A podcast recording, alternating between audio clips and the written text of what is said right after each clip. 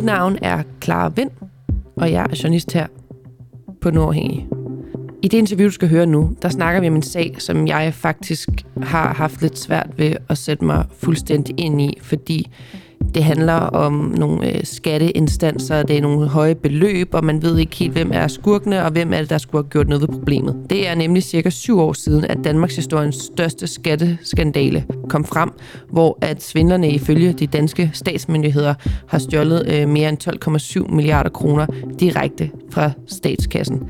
Heldigvis havde vi i morges journalist Jesper Thunel med, der har skrevet bogen af hensyn til erhvervslivet. Det er altså en mand, der ved alt om den her sag, og han svarer opklarende på alle de spørgsmål, vi end måtte have, og han kommer også på løsninger til, hvordan at man ligesom kan forbedre systemet og gøre, at der er færre mennesker, der kan snyde sig igennem det her system. God fornøjelse. Vi skal nu stille spørgsmålet, om Skattestyrelsen er i lommen på erhvervslivet. Der er nu gået syv år siden Danmarks historiens største skatteskandale, hvor svindlere ifølge danske myndigheder stjal fra statskassen for i alt 12,7 milliarder kroner. Det er jo helt vildt mange penge. Og øh, journalist Jesper Tunnel, han har skrevet en bog, der hedder Af hensyn til erhvervslivet, og den har fået flere medier og politikere til at skrive om, at skattevæsenet nu endnu en gang lader over 120 millioner udbetale til potentielle svindlere i udlandet.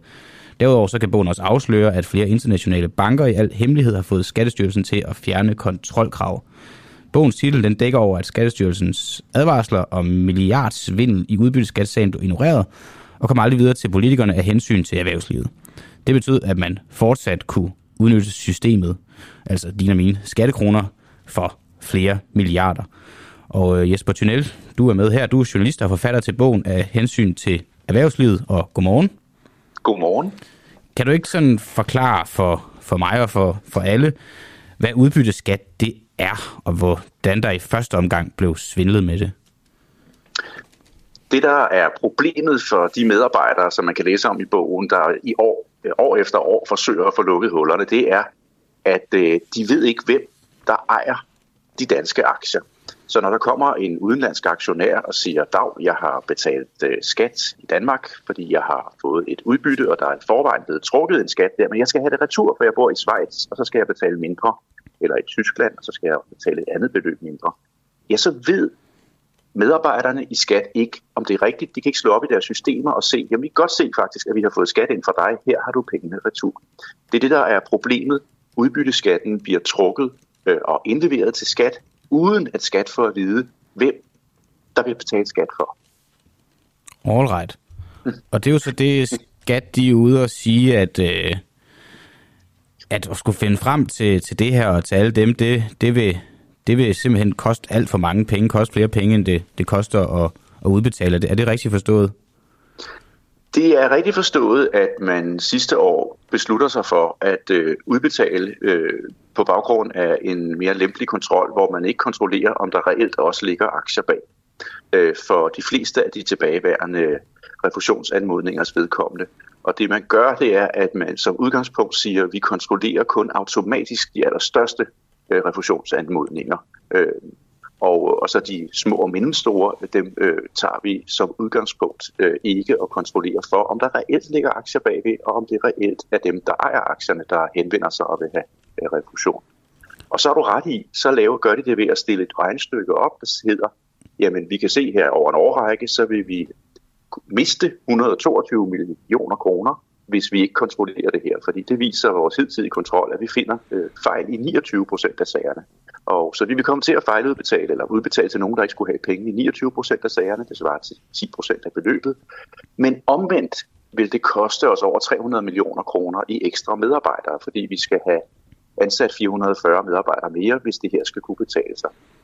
Mm. Så det, jeg gør i bogen, det er, at jeg påpeger ikke, at der sådan er noget galt med det her regnestykke, og heller ikke, at man sådan skulle have rababelser over, at man i virkeligheden bare her måske bruger øh, kontrolkronerne der, hvor at de virker bedst. Det jeg peger på, det er, at man hellere vil udbetale 122 millioner til nogen, man går ud fra ikke skulle have det, end at man vil kræve den her oplysning om, øh, hvem er det egentlig, der ejer danske aktier. Man kan sammenligne det med, at når du og jeg går på arbejde og vi får løn, så skal vi fortælle, hvad vi hedder, og vores CVR-nummer, vores CPR-nummer, Og så bliver det indberettet til skat, således at øh, skat kan se, at det er dig, øh, der har fået den her løn, og det er mig, Jesper, der har fået den her løn. Så hvis jeg går hen og siger, hov, ved du hvad, jeg skal faktisk have noget tilbage i skat, fordi at, øh, der har nogle fradrag og noget her, så kan de slå op og se, jamen jeg kan godt se, at du har betalt det her i skat. Og det er det, man ikke kan, når der bliver udløjet udbytte af aktier. Og, og hvis man gjorde det, så vil det blive meget nemmere administrativt for de medarbejdere i skat, der sidder med det, fordi så vil de sådan mere eller mindre kunne slå op og se, jamen det er rigtigt, du der kommer her, du skal have refusion, øh, og, eller, eller det, det er ikke rigtigt, fordi du har simpelthen ikke fået et udbytte, du har i de aktier. Det vil ikke kunne stoppe alle former for snyd med øh, refusion af udbytteskat, men det vil kunne stoppe den form for svindel, vi har set, hvor der er kommet nogen, uden der var aktier bag, eller kommet flere gange med de samme aktier. Den måde, den vil man kunne stanse rimelig maskinelt øh, på den måde. Og hvorfor er det, de ikke bare benytter sig af den metode? Det er det, så bogen handler om, hvordan man faktisk siden 80'erne har lagt arm øh, med erhvervslivet. Det er derfor, at bogen hedder af hensyn til erhvervslivet. Mm. Om hvorvidt det er hensigtsmæssigt eller ej at kræve, at man skal registrere sine aktier i sit eget navn, så skattemyndighederne kan vide, hvem er det egentlig, der ejer aktier, og hvem er det, der får udbetalt udbytte og indbetaler skat af det. Øhm, og det har der været forskellige argumenter for og imod gennem tiden, eller imod. Øh, I starten der var det fordi, at at øh, der var stærke erhvervsinteresser, der simpelthen ikke ønskede, at nogen skulle vide, hvem der ejede hvad i, i dansk erhvervsliv. Så man ville gerne have, at den oplysning ikke kunne slippe ud på, på nogen som helst måde, ikke engang lå i nogle øh, hvad kan man sige, systemer, som der ellers ikke er offentlig adgang til. Øh, senere har det handlet om de administrative byrder, det vil være for bankerne, og øh, i den seneste periode her har det også handlet om, hvad det vil betyde for aktionærerne, hvis de skal gøre sig den ulejlighed og lægge deres aktier i en, en af den type depoter, der er et navnedepot, hvor man kan se, hvad aktionæren hedder, i stedet for at lægge dem i, i nogle af de andre typer depoter, hvor man ikke kan se det, hvor man kan skjule sig som uh, aktionær. Øhm. Ah, ja, okay. Men har, har vi så, det er jo bare vildt, altså har vi så reelt set et, et system, øh, der varetager dine og mine penge, alle danskernes penge, som i princippet er i lommen på erhvervslivet og i den forbindelse i princippet også ender med at være lidt i lommen på svindlerne, der tager vores penge? Altså, jeg formulerer det jo ikke sådan, at det er i lommen på erhvervslivet. Jeg, det er jo stadigvæk øh, Skatteministeriet, der bestemmer, hvordan skal de her regler være, men de øh, er gentagende gange øh, i årtier under stærk indflydelse af de ønsker, der er fra erhvervslivets side.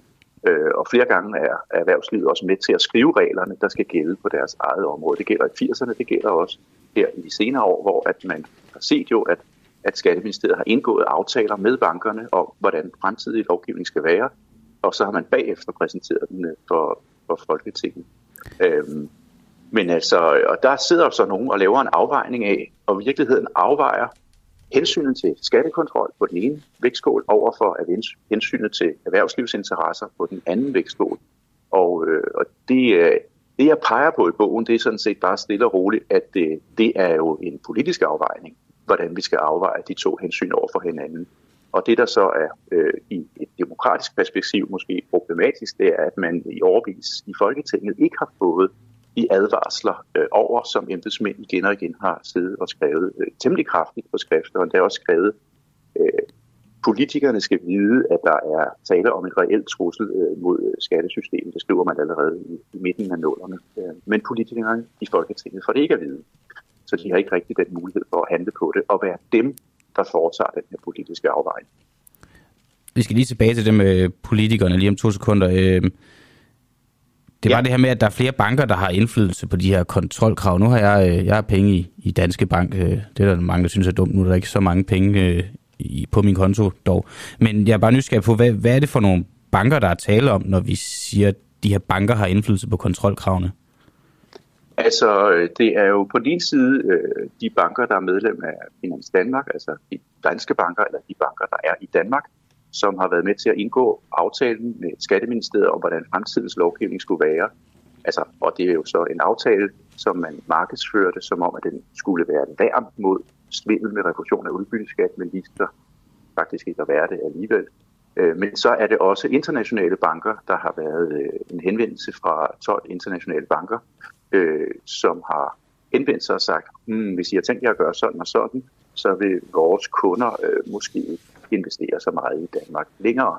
Og så kan man se, at efter det møde og de breve, der blev udvekslet, så valgte man at imødekomme øh, de to ting, som øh, bankerne ønskede at få lavet op. Men er det, er det, er det reelt nok? Er det reelt nok, at de, de ikke vil investere øh, penge, og at Danmark så, kunne jeg forestille mig på den måde, i princippet potentielt kunne, kunne tabe nogle penge? Eller er det bare et eller andet, øh, en eller anden Jamen, dårlig undskyldning?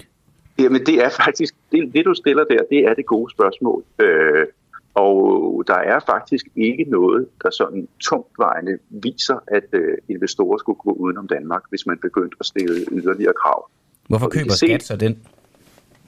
Ja, det er et godt spørgsmål faktisk. Jeg tror, det er fordi, at man er i en dobbelt afhængighed, som jeg kalder det. Altså, man er både økonomisk afhængig af erhvervslivet, så hvis de beslutter sig for, Øh, de er jo, de er jo også rådgivere for deres kunder rundt i verden, de kan jo sige, at de vil rådgive jer til at lade være med at, at investere i Danmark.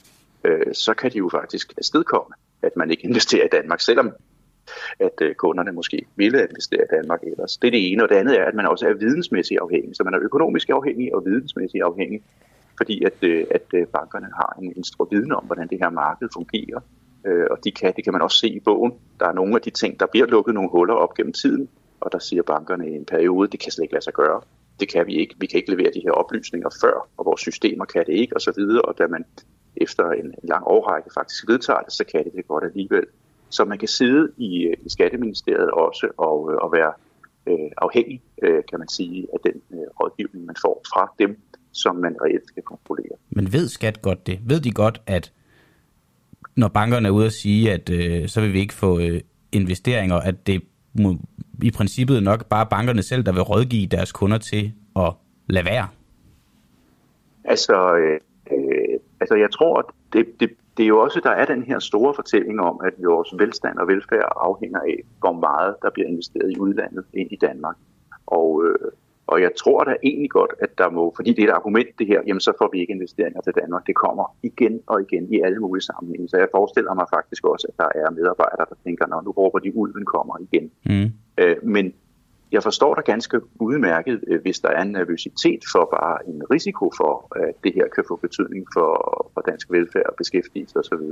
Øh, når der står altså for eksempel 12 udenlandske banker, de har måske, det er Deutsche Bank, JP Morgan, Citibank, de har måske sammen en økonomi, der er større end, øh, end, end USA's, øh, og har på den måde nogle muskler at spille På den anden side, så er øh, de, en hel del af de 12 banker, de er grebet i selv og havde været med til at øh, hente udbytteskat op af europæiske statskasser. Nogle af dem har indrømmet det, nogle af dem er dømt for det, øh, og nogle af dem er, har de danske myndigheder endda selv sagsøgt øh, og kører retssager imod for at få pengene tilbage. Samtidig sidder de altså og, øh, hvad hedder det, og lytter til og imødekommer øh, en del af deres ønsker.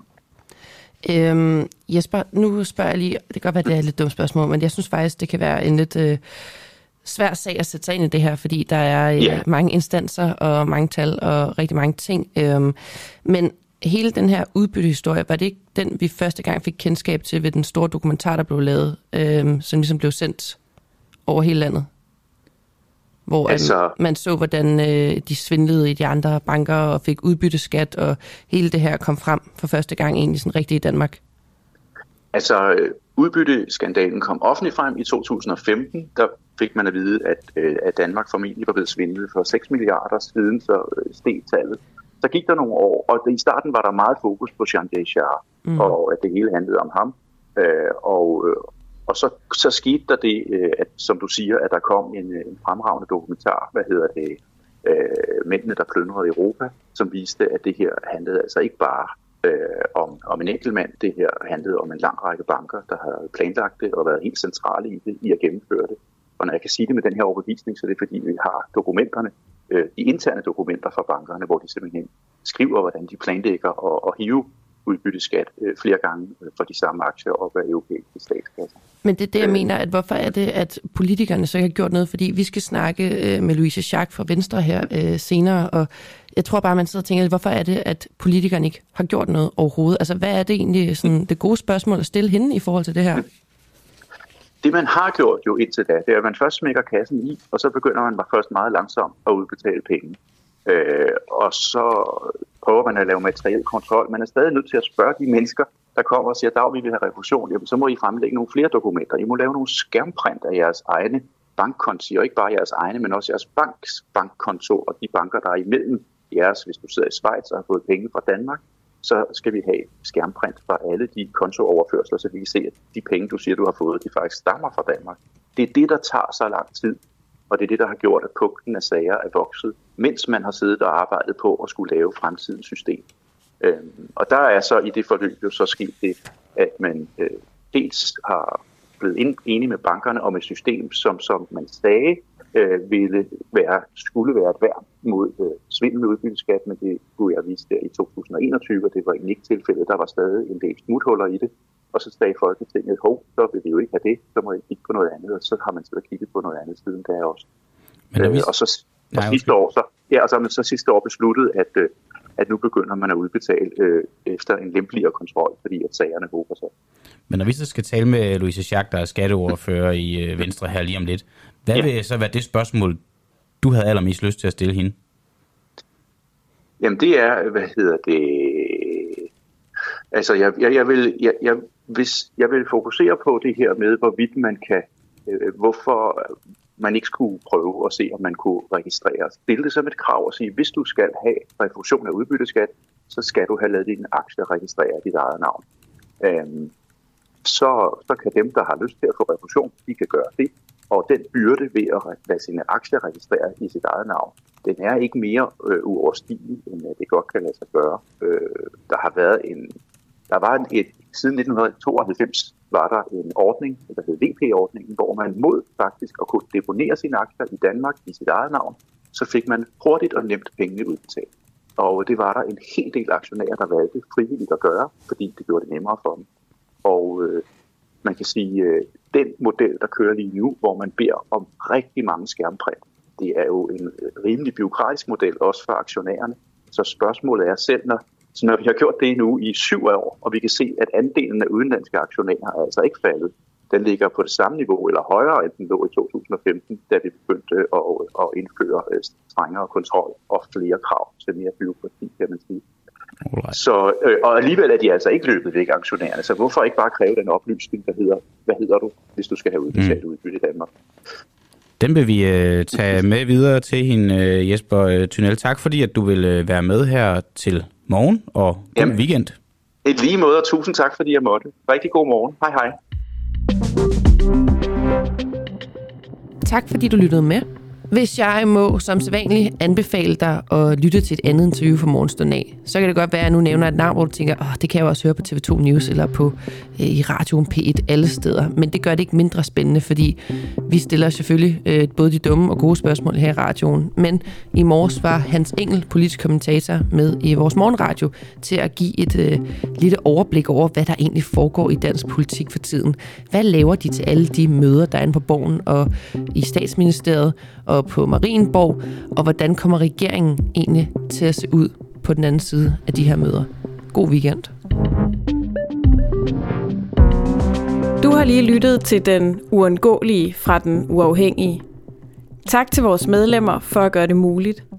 Du kan støtte kritisk og nysgerrig journalistik ved at blive medlem på www.duah.dk.